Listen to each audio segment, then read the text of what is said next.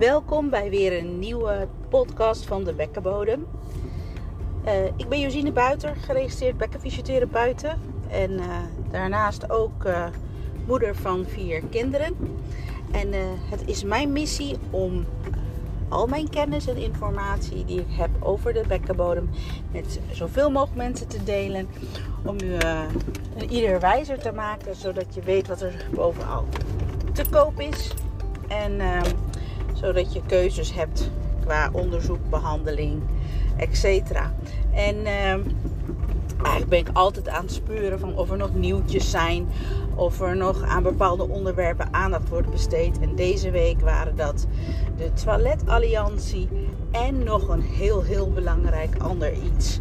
En ja, helaas is het soms dus nodig om aan onderwerpen aandacht te besteden. Omdat er dus nog zoveel leed en verdriet is um, in iemands leven. Um, bijvoorbeeld als gevolg van een geboorte. En dat heeft ook ontzettend veel impact op de bekkenbodem, maar nog meer op de kwaliteit van iemands leven, op iemands stresssysteem. Um, ja, in hele brede zin. Dus vandaar Ehm, heel fijn dat jullie weer luisteren naar een nieuwe podcast over de bekkenbodem. Ik wens jullie heel veel luisterplezier.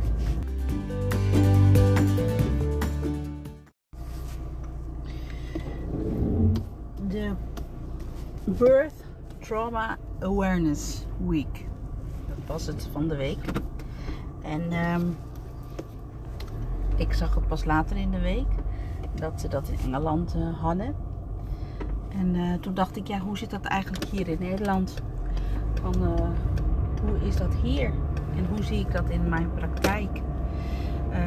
wat zij aangaven is dat drie op de tien bevallingen, dat de vrouwen ja, de geboorte zeg maar als een trauma hadden ervaren. En dat zelfs één op de tien daar een posttraumatisch stresssyndroom van heeft. Nou heb ik een uh, aantal jaren geleden daar ook uh, met een andere hulpverlener over gehad. En die had inderdaad soortgelijke cijfers. En ook dat 9 tot 11 procent echt inderdaad met een posttraumatisch stresssyndroom uh, overbleef.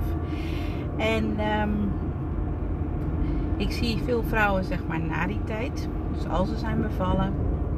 En gelukkig ook in het kraambed.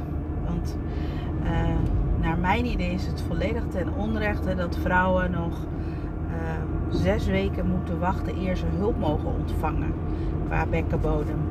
het is niet zo dat we tussen de 0 en 6 weken niks kunnen. En het is ook niet zo dat je tijdens de zwangerschap, dat wordt heel vaak gezegd, ten onrechte vind ik, um, van oké, uh, je hebt nog een aantal weken, het wordt alleen maar erger en um, uh, wacht maar even van wat er straks overblijft en dan uh, kan je hulp ontvangen. Nou, dat vind ik de grootste kul aller tijden. Ja, sorry dat ik een beetje. Ik kan er ook echt boos van worden en verdrietig. En eigenlijk, um, dat zei ook Jane, um, die, die het aankondigde hè, van die uh, Birth Trauma Awareness Week. Eigenlijk is het zo triest dat dat nodig is zo'n week. En ja, ik moet ook als uh, bekkenfysiotherapeut helaas dat dus bevestigen. Dat ik gewoon als ik volle dagen heb, meerdere vrouwen per dag heb die een soortgelijke ervaring hebben. En, um, en het is soms niet dat ze zeg maar met die ervaring bij mij binnenkomen. Nee, zelfs helemaal niet. Ze komen dan met urineverlies of poepproblemen of pijnproblemen. En eigenlijk een van de eerste dingen die ze vaak of zeggen, is dat ze zich ook nog gaan verontschuldigen over dat ze nog klachten hebben. Of dat ze dingen zeggen als van ja, uh, nou er zijn vast nog wel mensen die het erger hebben. En blijkbaar worden we dus zo uh, soort van ook geprogrammeerd of zo gedirigeerd, ook door de, de medehulpverleners en ook door medevrouwen. Um, dat je je daar dus maar bij neer moet leggen van dat je een klacht hebt.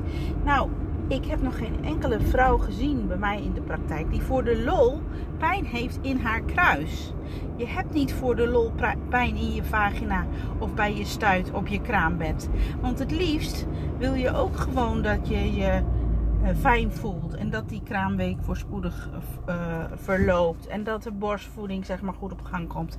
En uh, zit je helemaal niet te wachten op stress of uh, ja, op, op pijn. En ja, veelal wordt het afgedaan van het hoort erbij. Ja, tuurlijk voelt het gebied anders. Maar een vrouw weet naar mijn idee wel degelijk van hoe haar eigen pijnbeleving is. En um, wat ik zelf doe is op het kraambed ook aan de partner bijvoorbeeld eh, vragen van ken jij je vrouw zo zoals ze nu reageert. En dat partners ook heel goed kunnen aangeven nee ik herken mijn vrouw niet. Ze heeft zo'n intense pijn. Nou en dan vind ik dat de vrouw het recht heeft dat er op dat kraambed ook gekeken wordt van wat is er nou aan de hand. En um, ja, dus helaas moet ik dus uh, ook zeggen van ja, ik zie veel vrouwen die ook zo'n geboortetrauma hebben. Maar ik denk eigenlijk dat mogelijk de getallen nog wel iets meer zijn, omdat heel veel vrouwen het ook gewoon niet zeggen. Omdat ze dus van mening zijn dat het erbij hoort, of dat ze denken van nou, het is bij mij maar een klein beetje.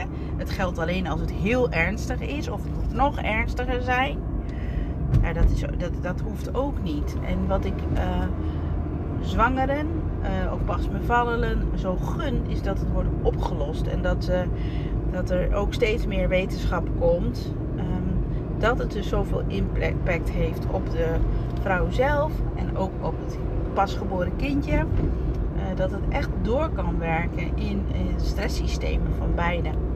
En ik denk ook nog in een groter geheel. Want als de moeder zich goed voelt op het kraambed in het herstel, komt dat het hele gezin, de hele familie zeg maar ten goede. Dus laten we nou uh, onze ogen daar niet voor sluiten. Geen struisvogelpolitiek bedrijven, maar gewoon er ook letterlijk naar vragen.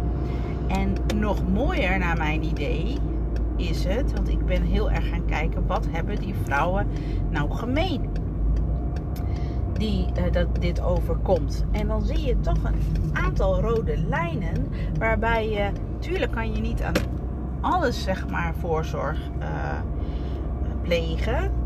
Dat is niet helemaal goed Nederlands, maar uh, je kan soms niet overal helemaal op voorbereid zijn. Maar naar mijn idee zijn er ook dingen die eigenlijk dood eenvoudig, doodsimpel zijn. Die je van tevoren al kan voorspellen. Die je van tevoren zeg maar kan Zodat de risico's zeg maar dat er dingen met de bevalling anders gaan al kleiner worden. En als je nou benieuwd bent naar hoe en wat. Ik heb daarvoor wat bedacht. Het prepartum webinar. Dus als je zwanger bent, dat je voor de bevalling Ehm, dat ik jou de tips al in handen wil geven. Eh, die ehm, naar mijn inzien zeg maar heel veel waarde kunnen hebben om ehm, klachten eh, op het kraambed tijdens de bevalling en met name daarna kunnen voorkomen.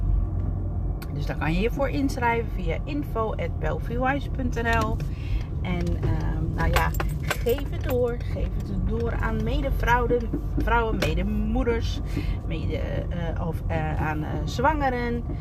Um, je kan altijd doen. En ook als je zeg maar met um, zwangeren werkt, doe dan ook mee. Want misschien kan je het ook herkennen. En dan kan je het ook weer doorgeven. Want ik wil echt, ja, dat, dat, die olievlek zeg maar van vrouwen die dus de, de, geboorte als trauma hebben ervaren, dat die echt kleiner wordt. En daar kunnen we met z'n allen aan bijdragen. Dus help, help, help mij met deze missie, zeg maar, om, um, om het aantal vrouwen die dit, om meer vrouwen te bereiken, zodat we het aantal slachtoffers, zeg maar, kunnen verkleinen. Vrouwen die dat zo ervaren. Laten we zelf dat stuur in uh, handen nemen. Dus, nou, lieve groet van mij, Josine.